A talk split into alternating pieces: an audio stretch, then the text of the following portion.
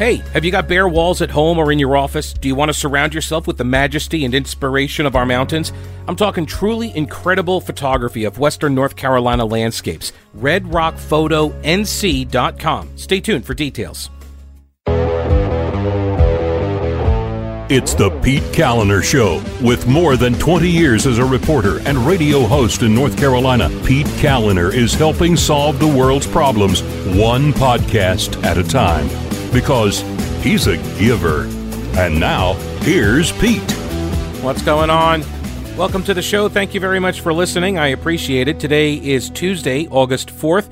2020. The show is made possible by fantastic people like Brian, Gene, and Ben, Daryl, and Easy, and Ed, Cheryl, Curtis, Les, Brian, Terrence, and Brent. I appreciate all of the support. Couldn't do it without you. So hurricane-related topic to start off the show today. Why are we building in flood-prone areas still?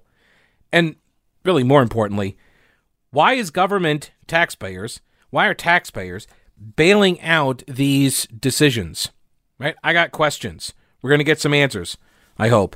Now, if you are building and you need to decorate all of them walls, then I have got the person for you. Stacy Redman, RedRockPhotographyNC.com. Now, if you are building and you need to decorate all of the walls, RedRockPhotoNC.com. That's where you need to go. Red Rock Photography. Stacy Redman. He's from Western North Carolina. He's been shooting landscapes for 2 decades, and he got into this line of work because he had a regular job, and then he was like, you know what, life is really short. I don't get to see my kid, and I don't want to go to the grave regretting that I didn't spend enough time with my family or that I didn't chase my dream. And so he just did it, and he's been doing it for about 2 decades now. His work is brilliant. It is striking. It is easily affordable for any space. Go to redrockphotonc.com. and see all of the Blue Ridge Mountains in their stunning beauty. RedRockPhotoNC.com. Use the promo code Pete for 20% off. That's RedRockPhotoNC.com. R.J. Lehmann is a resident senior fellow at the R Street Institute and the director of finance, insurance, and trade policy, where he oversees the Institute's research into effective and efficient regulations of financial services and the benefits of the international rules-based trading system. You can read his work at rstreet.org. And he lives in Florida with his wife, 3 cats, and a dog named, I thought this was a misprint, Murray Rothbard. Correct. Yes. Well, first off, welcome, and secondly, was that your name, or did your wife take convincing for that name? No, thank you. Thanks for having me. Sure. Yes, it's Murray Rothbard was an economist, a libertarian economist, and that's who he's named after. So that's it was my idea. She asked for the pets, and I get to name them. That's the deal. It works. All right. So whenever there's a storm that is either bearing down or has just ripped through North Carolina, I always like to talk about insurance, right? It's one of those topics that, one of the questions, though, that always actually comes up in the wake of devastating hurricanes, or here in the mountains, actually, we'll get some pretty big floods, which I never thought of before I moved to Western North Carolina, that flooding was such a big problem. But the question always comes up, why should we be rebuilding in the floodplains, right? So I'll just ask you that question. Why does this occur, and should it be occurring? It probably should not be. It is inevitable that you will always have some floods. We know floods going back to the Bible, right? So people live near water, and so flood is the kind of risk that we've always had to deal with. But there are limits to what is sensible in terms of building, and we have through public policy encouraged people to live in flood-prone areas. For instance, through the National Flood Insurance Program, which many people may not know, your standard homeowners insurance policy almost always does not cover floods. The insurance industry for many years wanted nothing to do with floods. That's changing a little bit in the last few years. There has been more private options available. But since you couldn't get flood insurance from a private insurance company back in the 60s, we created the National Flood Insurance Program. And it was a good idea at the time because before we had the National Flood Insurance Program, the thing that would happen is you'd have a big flood, a river flood, or, you know, a major hurricane, and there would be storm surge, and the federal government would just write big checks to bail everybody out. So the idea was let's encourage communities to start building to better flood standards, and in exchange for them making those commitments, we would give them access to this program that would allow people to pre-fund their disasters. It was a good idea. The problem was the rates that were charged were across the board way too low, and that encouraged people to move to flood-prone areas because they weren't bearing the risk the taxpayers were. So I live in Florida. Florida is a state at the beginning of World War II was the smallest state in the South. And it is now the third largest state in the country. And a big part of that was made possible by the National Flood Insurance Program. So it's a program that's always been deeply in debt over the last 15 years. It's borrowed something like $40 billion from the taxpayers. There's no way it will ever pay off any of that because it, on a regular basis, collects less than it pays out.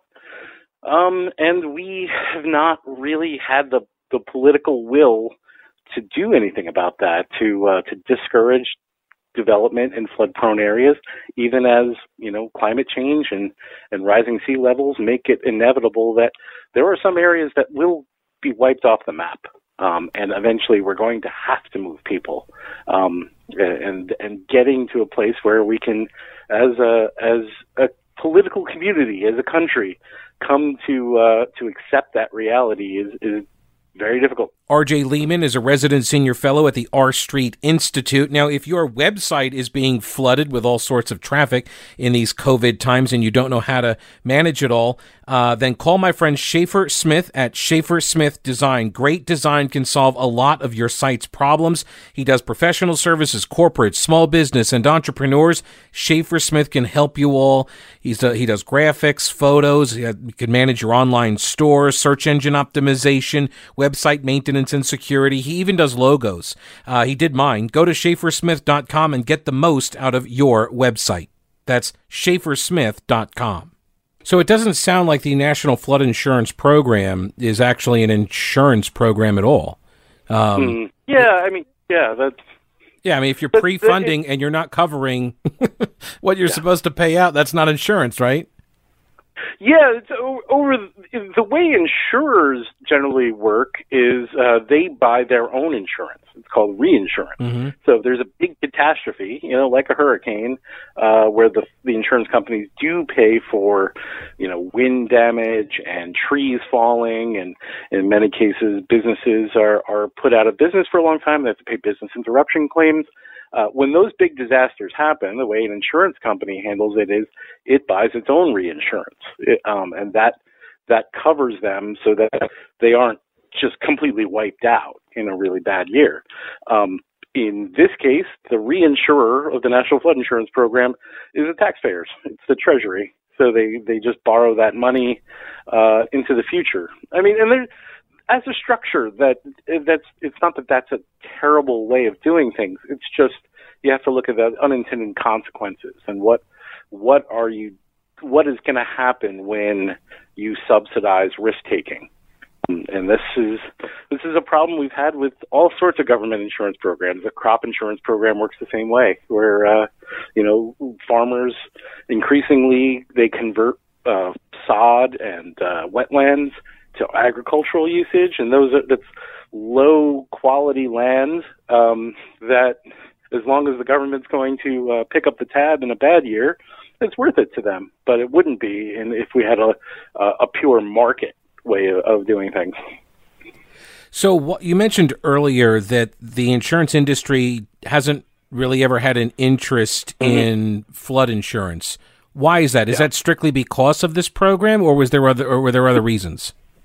It's complicated history, but basically insurance used to be much more local than it is now. A lot of insurance companies would only did business, say, in one county. And if you're, unlike a fire, which, you know, they can spread from home to home, and certainly wildfires do, but in an urban environment, a fire would generally affect one property or maybe a couple of properties on one block.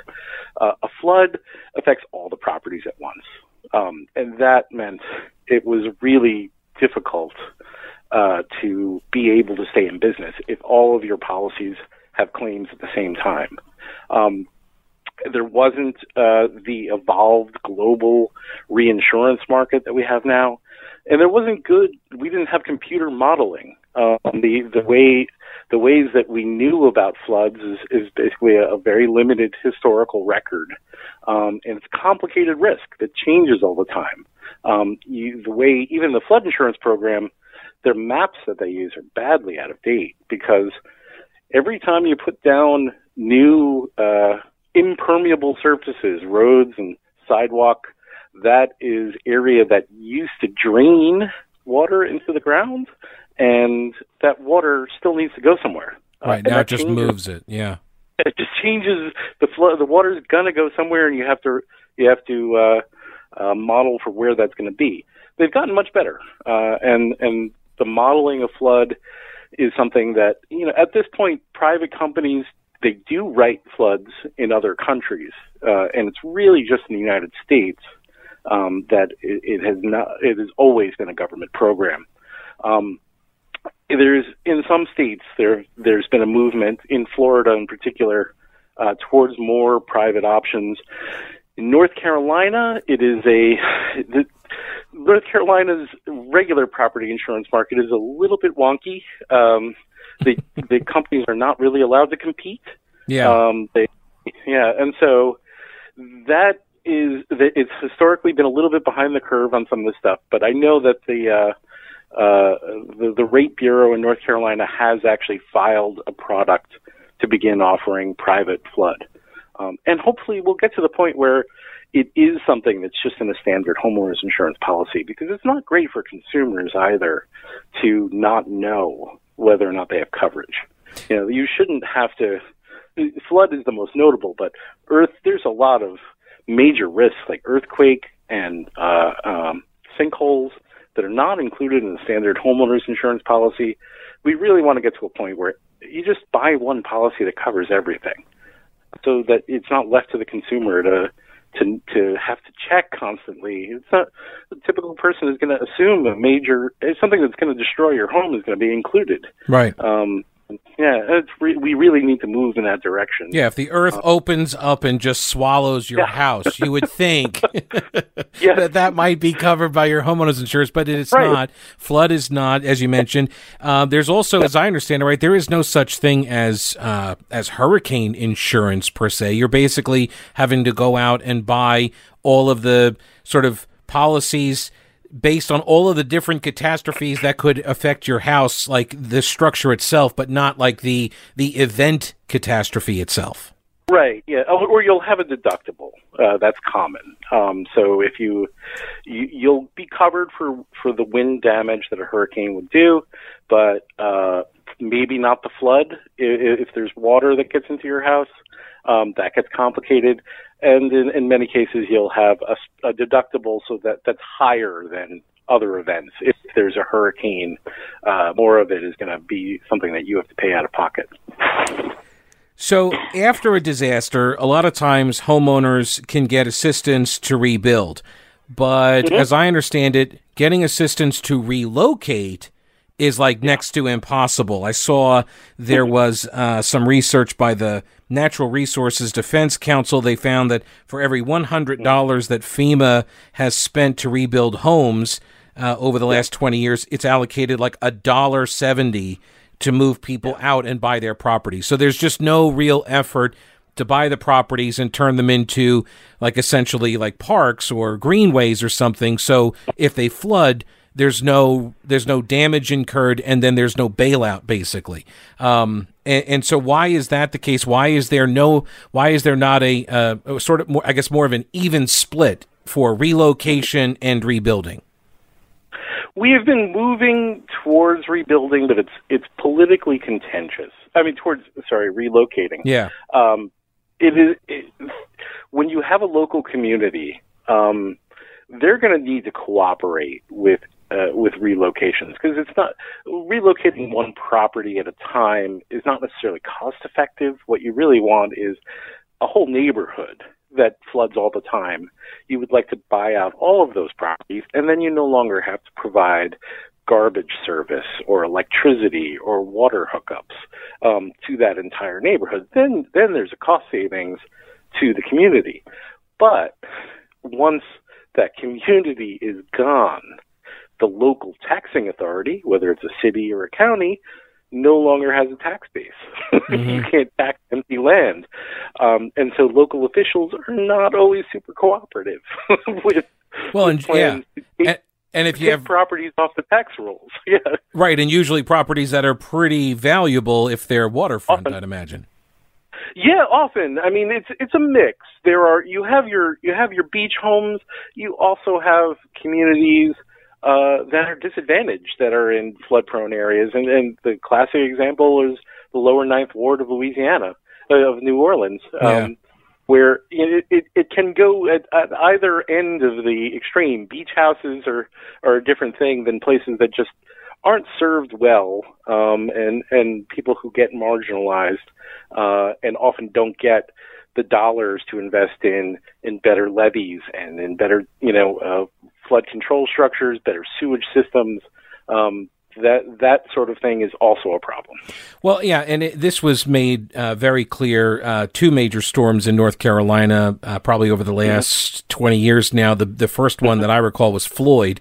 That came in and flooded the entire eastern half of the state. And, I mean, the rivers just got so swollen that places you wouldn't even think about flooding had flooded. And then it happened again recently. And it's not – so, yes, it's not just the oceanfront property that everybody kind of thinks of. I mean, you're talking, 100 miles inland gets flooded as well.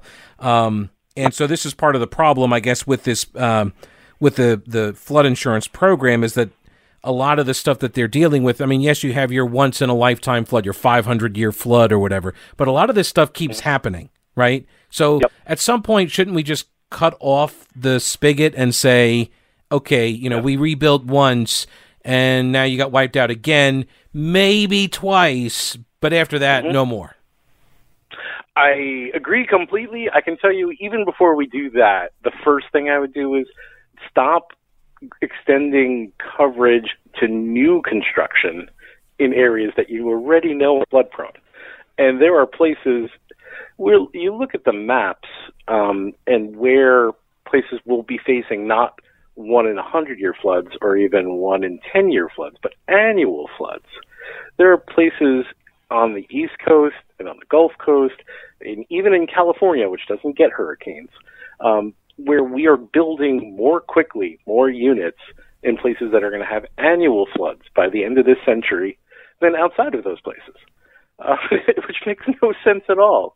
So, let's, as the doctor's credo goes, first do no harm, right? As a first step, stop building new construction in those areas, which you can control through zoning, and you can also control through get rid of the subsidies. Don't provide federal subsidies to roads in those areas. Don't provide federal subsidies to flood insurance. Just pull it all back, because we know that we're going to have to relocate those places anyway. What about building standards, though? I know a lot of buildings that are going up down along the coast in North Carolina and South Carolina even, they're built higher up, right? They've got cinder block foundations now, so there's no habitable space on the ground floor. It's all just a parking pad, basically. You can do some things, right? Can we not mitigate some of this stuff with building code? It depends property by property. Absolutely, mitigation is important, and we can do a lot more rather than spending so much on cleaning up disasters afterwards. We can do a lot more on investing in mitigation so that the damage doesn't happen in the first place. Raising properties is great where that's an option. In some places, though, if the land is gone, you're not going to want to live on an island, right? Like yeah. In the middle, your home can't be an island unto itself in the middle of the water. You need a road, and you need. So those are some of the things we need to be thinking about. Is in the short term, sure, you can look at raising your property, and then when the storm surge comes through, you'll survive. But over the longer term may be 50 years, which is not that much longer than a mortgage usually lasts.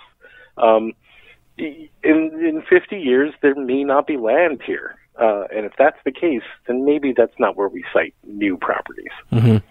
And finally, the response to this is going to be obviously impacted by COVID, because everything is impacted by COVID. Yes. And so FEMA is, as I understand it, getting ready to roll out some plans that it hasn't used in a while. So the first question I got to ask.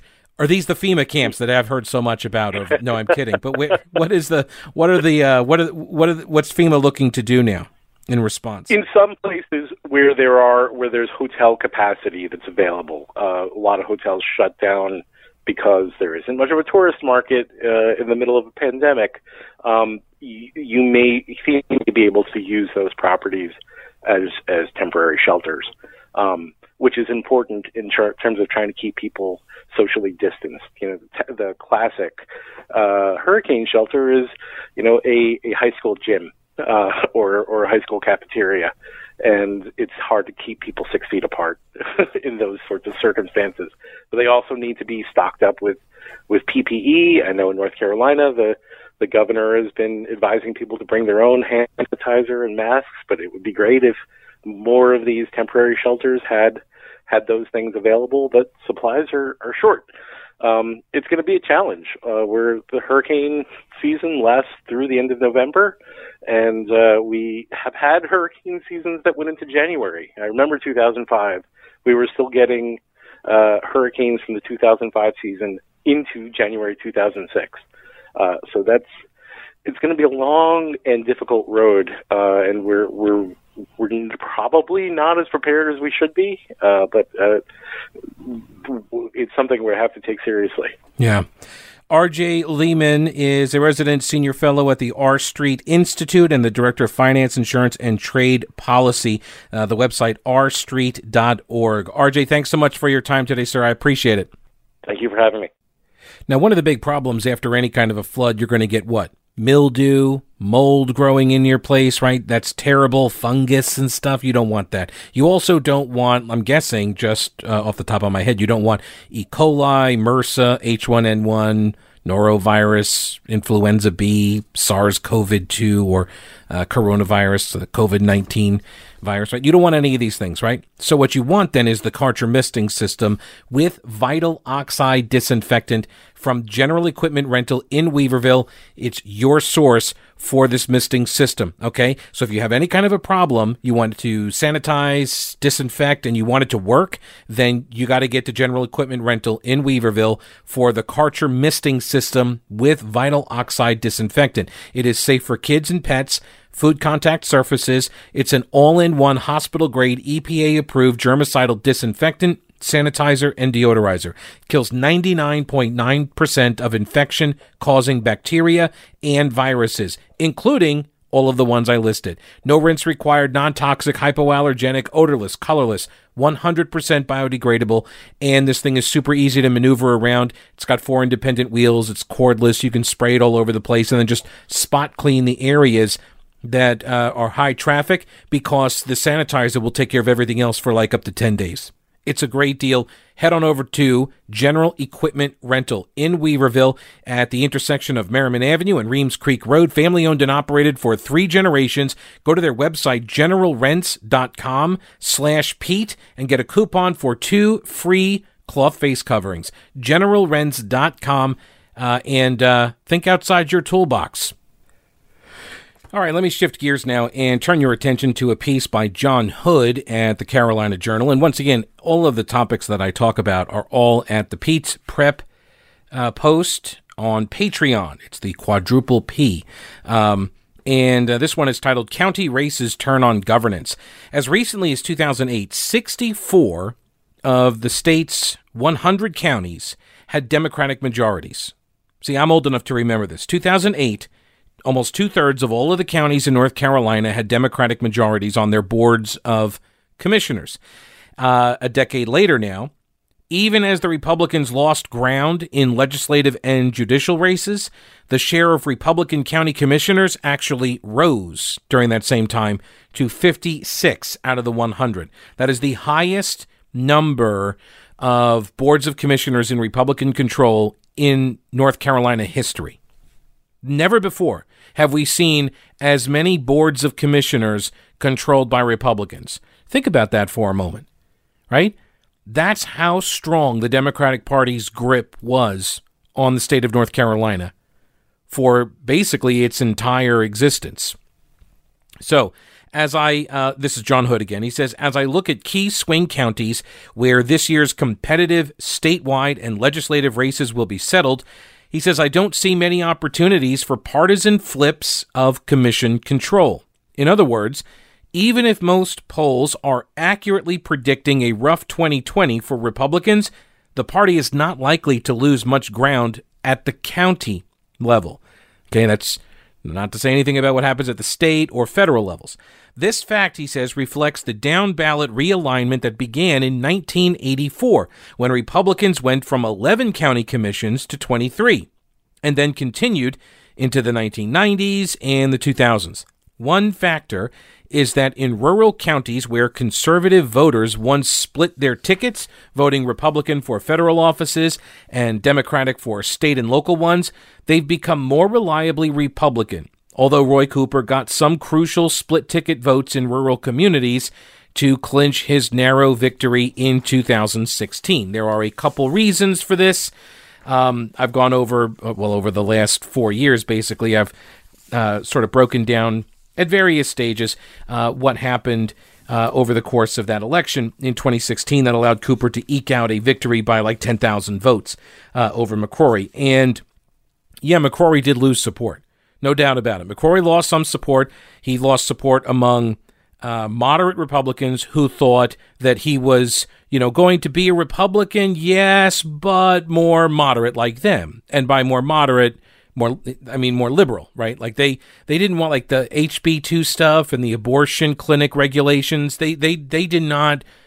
They don't want to discuss any of that. They don't like that topic. It makes them feel icky. There are a lot of Republicans that don't like talking about guns, and they don't like talking about abortion, okay? Not that, some people do like talking about guns, but most people don't like talking about abortion, at least on the right. There are a lot of people that love talking about it on the left, and they make shirts and stuff that say it, but a lot of people on the right don't like talking about it. I can't tell you how many times it is used in conservative media circles, this idea that, people don't want to hear about guns and abortion happens all the time, okay? Happens all the time. So if you're not hearing those topics, usually it's a conscious decision.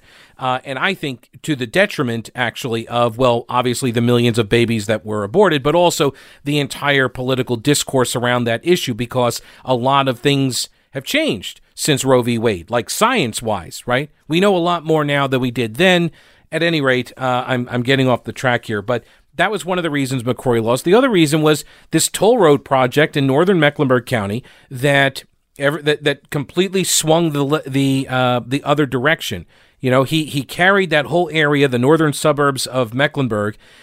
He carried the area when he first ran and won in 2012, and then he lost that whole area, and he lost. And the flip of votes in that one area was a little bit more than the margin he lost by. So you could make the case that alone sank him. And this was over a toll road project that the local governing officials, the local, like the towns and the county and all the surrounding, the other counties, like everybody was on board with this toll road project. And then all of a sudden the whole thing blew up and they were like, McCrory needs to cancel this contract at the cost of hundreds of millions of dollars. And when McCrory said, look, you guys all voted for this, you guys pushed this through and I can't do this without costing the state all this money. And they were like, nah, you stink. And they all voted against McCrory. And then they got Cooper, who appointed as his DOT secretary, the very guy who led the whole toll road project thing. So good job, North Mech. You really showed Pat McCrory and all of North Carolinians. You really showed us, because they're not getting any relief from this. Nothing has changed on that. Anyway, that was part of it. The other thing, though, is that North Carolina has this long history of being ticket splitters. And why is that? Federal races versus state races. And this is one of the biggest it's one of the biggest pieces of evidence against what is referred to on the right as the big lie. The big lie is what Democrats tell themselves in order to sort of assuage their guilty consciences about being the party of Jim Crow, the Klan, secession, the Confederacy, racism, right? All of that. And so in order to cope with this, they make the argument that all the racists left the Democratic Party, joined the Republican Party, and they did this because the Democrat president signed the Civil Rights Act, which the Republicans passed. That's always one of the pieces of evidence against this stupid idea. But this is the other thing. Why is North Carolina splitting its tickets then for decades, right? Why was North Carolina splitting tickets between Democratic federal races and, or I should say, Republican federal races and Democratic state races? Why did that occur? If all the racists left, why were they splitting tickets? They just couldn't decide who was the more, white supremacy kind of a candidate or what? No, it's because it's a simplistic and stupid argument that they make on this front. So what's really going on? Democrats controlled the state and county governments. As John Hood mentioned here, how many? Like almost every one of them. For most of the modern history since the Civil War, county commissions were controlled by Democrats. State government controlled by Democrats. And so what does that mean? Well, it means if you are trying to get a job at the county level, you're trying to get building permits, you're trying to do anything basically that requires government approval at the local level or the state level, you need to make sure that you've got some friends. And if you want a job at the state government, you're going to have to register as a Democrat and you're going to have to donate to their campaigns. That's how they ensured that they stayed in power for so long. That's why North Carolina has this history of being ticket splitters. Now, I would submit that the 2016 election was a very odd election given the candidates. But, yeah, I mean, Donald Trump was a disruptive kind of force in that election. He still won North Carolina, but barely, right?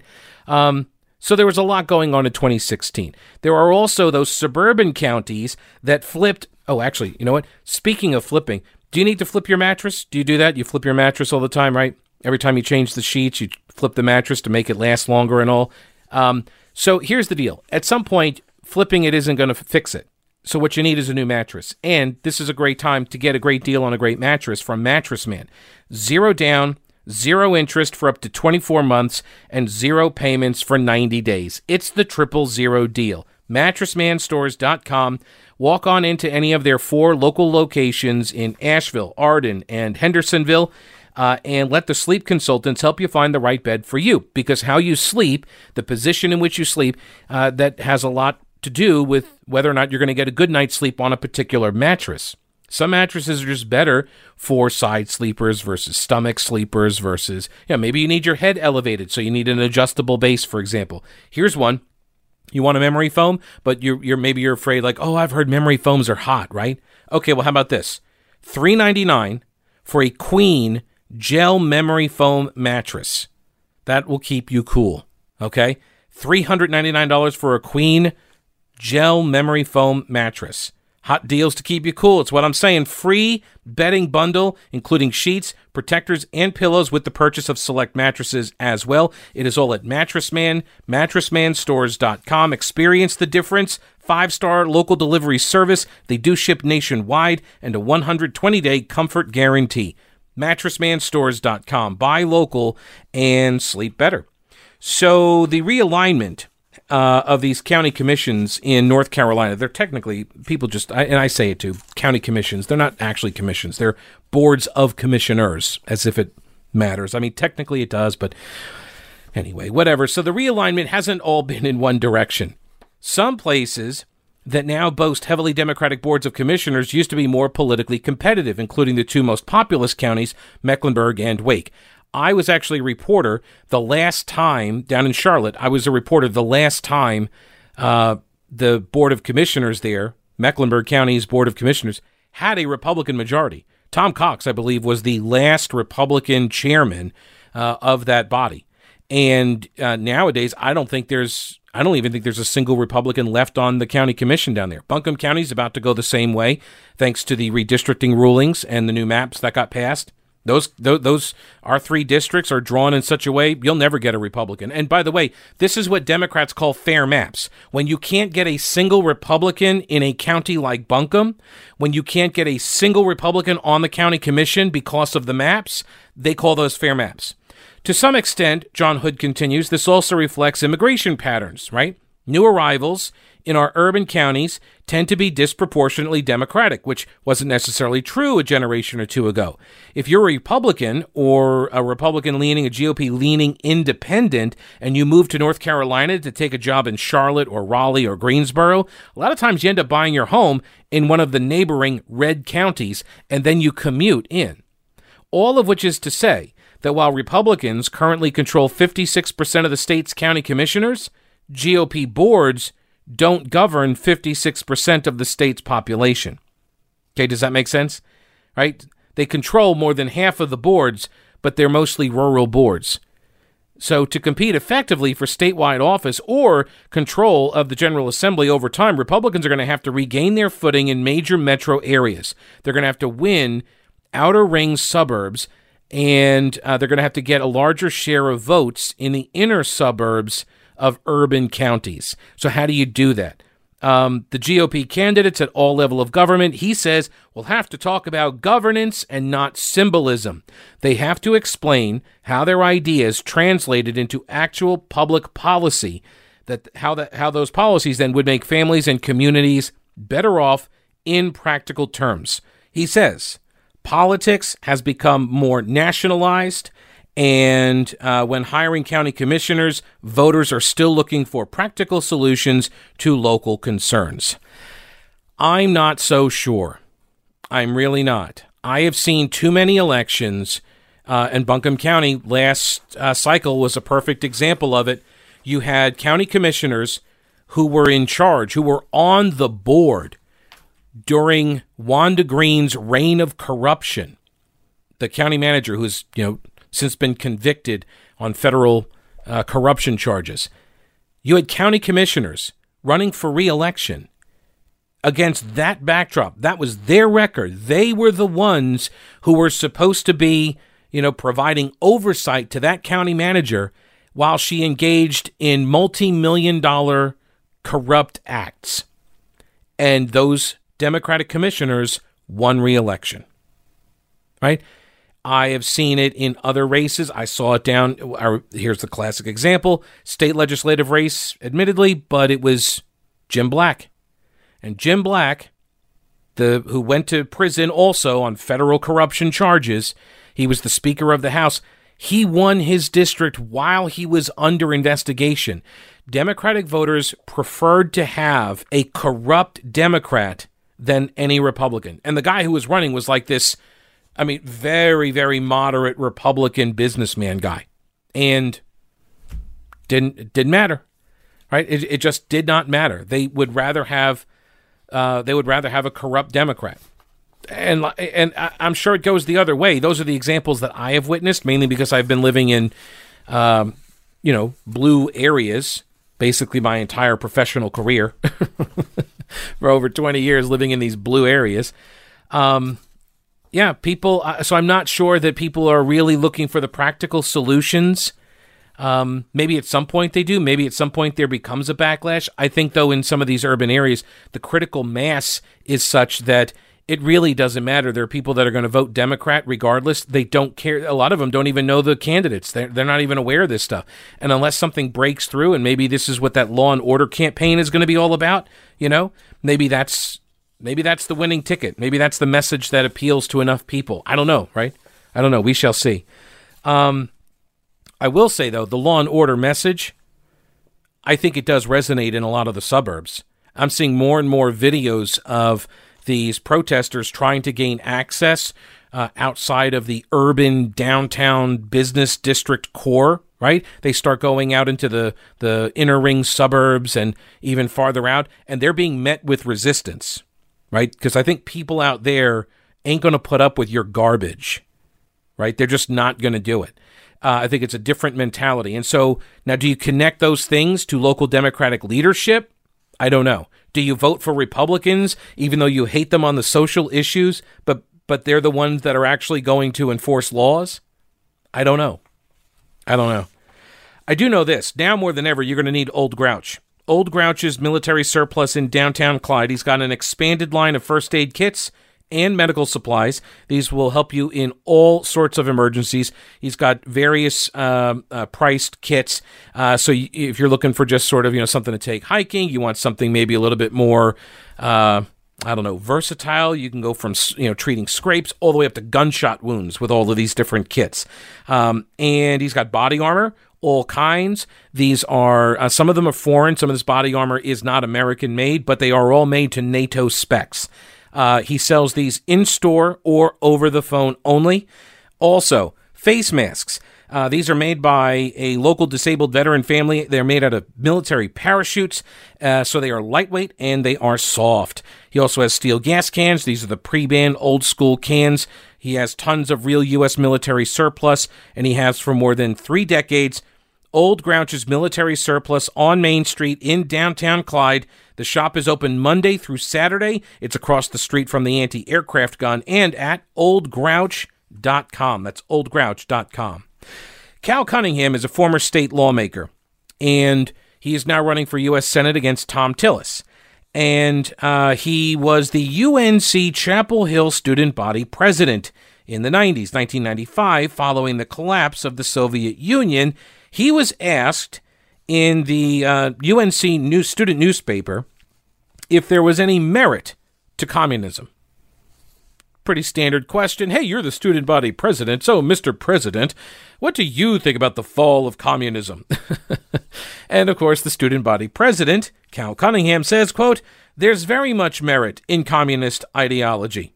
But you have to be careful how you define it." Isn't it funny how these things, these arguments have never changed, right? In what now, 25 years, these arguments have not changed. He says there's very much merit in communist ideology, but you have to be careful how you define it. I think that in practice, what we saw in the Soviet Union was totalitarianism in action. See? And by the way, he claims in the piece, in the interview, to have studied Marxist philosophy, quote, "quite thoroughly." He went on to say that despite some fundamental flaws, there were a lot of things we can still take from Marxism. Communism, for all its merits, he says, is something that we have more trouble achieving. So it's always, real communism has never been tried. It's always the same argument with these people, right? Why does this matter? And I got into a bit of a discussion, if you will, with a young, fresh-out-of-college lefty who works at the General Assembly now as a legislative aide. And he was saying, like, this is a really weak argument. Oh, yeah, pay no attention to the fact that he did 2 combat tours in Afghanistan. Like, this has nothing to do with his combat tours in Afghanistan, by the way, because communists join the military all the time. I'm not sure the kid's aware of that. Remember the West Point grad? Remember that? And he had the hat, his West Point hat, and he had like "Communism will win" or something like that under his hat. So communists joined the military too. But I'm not saying Cal Cunningham is a communist. I'm just saying I think there might be a question here that one could ask about when his road to Damascus moment occurred. It's not so much that he said this stuff as a college kid. Like, okay, a lot of college kids think like this. And then they get out of college and the brainwashing wears off. And, sorry, the education wears off. And they are like, you know what, that communism stuff doesn't really work so well. I'm not as big a fan of the communism anymore, right? So I'd like to know, though, like, when did you realize, like, that this was a bad opinion, rather? Do you still believe it? I guess that would be the first question. You said that there's very much merit in communist ideology. Do you still think that? Do you still think there is a lot of merit, or very much merit, in communism? And if he says no, then the follow-up obviously is, when did you decide, when did you come to that opinion that it wasn't? Like, when did you know that you were mistaken about this prior opinion? I think that's a completely legitimate question, because honestly, having somebody with communist sympathies in the U.S. Senate might be problematic. Although I do admit, this does have a whole dog bites man kind of a feel to it as far as a news story goes, and this is from the Washington Free Beacon, because honestly, like, you found a Democrat who expressed sympathies towards communism. Is that really newsworthy? Like, that's... Come on. Right? Oh my gosh, I can't believe there are Marxists in the Democratic Party! So, now if he had rejected it at that early age, now that might be, you know, man bites dog newsworthiness. Cal Cunningham also, this is interesting, he's a Democratic attorney, Iraq War veteran, and, I think I said he served in Afghanistan earlier, right? So he served in the Iraq War, and he's running against Tom Tillis, but he was also a former state lawmaker back in the early 2000s before the Republicans won control of the General Assembly. And he made a no tax increase pledge at that time when he was running. And then he turned around and voted for a $1 billion tax increase when he was in the state legislature in 2001. Back then, Cunningham said that he agonized over the decision, but defended his support for raising sales taxes and taxes on the state's highest earners, right? So the income tax. This is what he did in 2001. He said, I won't raise your taxes, and then turn around and raise sales taxes, and he raised the income taxes. And the sales tax, if I remember correctly, that was the temporary sales tax. They put a sunset clause in it, and then they didn't let it sunset. This is what I mean. Democrats ran this state. People who weren't here in the 2000s, this is the kind of stuff that they were pulling all the time with taxes. Jacking people's rates up, promising them that it would be temporary, and then making it permanent. Oh, and also withholding their tax refunds, our income tax refunds. I had mine withheld. They withheld money that went to the cities because they were trying to balance their own budget because they could not figure out how to balance a budget, because when they see a penny, they spend a penny. And then when anything happens in the economy, then they're like, oh my gosh, I got no money. And then they have to raise taxes because that's the only way they think that they can get more money into the treasury. Despite the fact that studies show history shows that when you cut the tax rates, it generates more economic activity and that leads to more money in the treasury. Now, if you would like to keep more money in your personal treasury and you are a veteran, active duty, military, or retired, or you're a police officer, a firefighter, a healthcare professional, or an educator, and you are looking to buy or sell a home, then you need to call Rowena Patton at 333-4483. MountainHomeHunt.com is her website. 333-4483. She and her team, the All-Star Powerhouse team, are the only official Homes for Heroes real estate agents in Asheville. This is a national program that gives buyers and sellers 25% back from the realtor commissions if you are in those five professions. Go check out the program, mountainhomehunt.com. Buying or selling, the only agent I would call, Rowena Patton, 333-4483, mountainhomehunt.com, and start packing. So Cal Cunningham, not only did he raise these taxes, after he said he wouldn't, he said that the issue for him was one of fairness. If it's a tight year and we have to cut $377 million out of the state budget, then those who have benefited from loopholes should do their part. But when it comes to his own taxes, according to Real Clear Politics' Susan Crabtree, Cunningham has taken advantage of government programs to reduce his obligation. From 2015 to 2019, Cal Cunningham took nearly $40,000 in state tax credits for a $130,000 renovation to his home, a project that added a wet bar, butler's pantry, and expanded his master bedroom and replaced laminate with hardwood floors. $40,000 in state tax credits. The state's Historic Preservation Office approved this application for his Raleigh house. Okay, his house. The house is apparently constructed in 1920. It's in Cameron Park neighborhood west of downtown. It's worth almost $1 million. $1 million house. And he's taken this state tax credit. He reported over almost $500,000 in income last year, compensation for legal work, and his position as vice president and general counsel for Waste Zero, a Raleigh-based waste reduction company. That figure is more than 8 times the median household income in North Carolina. The historic renovation tax credits, available only to properties listed on the National Register of Historic Places, were used by more than 600 North Carolina taxpayers in 2015. Rachel Petrie, who is Cunningham's spokeswoman, said Cal believes everyone should pay their fair share. And the budget you cite did exactly that, to address an $800 million budget shortfall, while also increasing teacher pay, establishing pre-K, and reducing class size. Right? So they did those things. So they had an $800 million budget shortfall, and then they went and expanded all of these government programs and services. Right? They grew spending. And then they're like, oh my gosh, we have this big deficit. What are we going to do? How about we raise taxes? And so they raise taxes, despite pledges not to. Cunningham's spokeswoman blasted Tillis for his work on North Carolina's tax cuts. I thought that was interesting. So you can tell the different philosophies here, as I just outlined. Democrats see a penny, spend a penny. Republicans are like, hey, if you cut taxes, it generates more money for the Treasury because there's more economic activity to tax. Joseph Coletti, a senior fellow with the John Locke Foundation, a conservative think tank, said, quote, "What is the value that the state gets out of an individual homeowner renovating his house? And should it subsidize their choice of laminate flooring over hardwoods?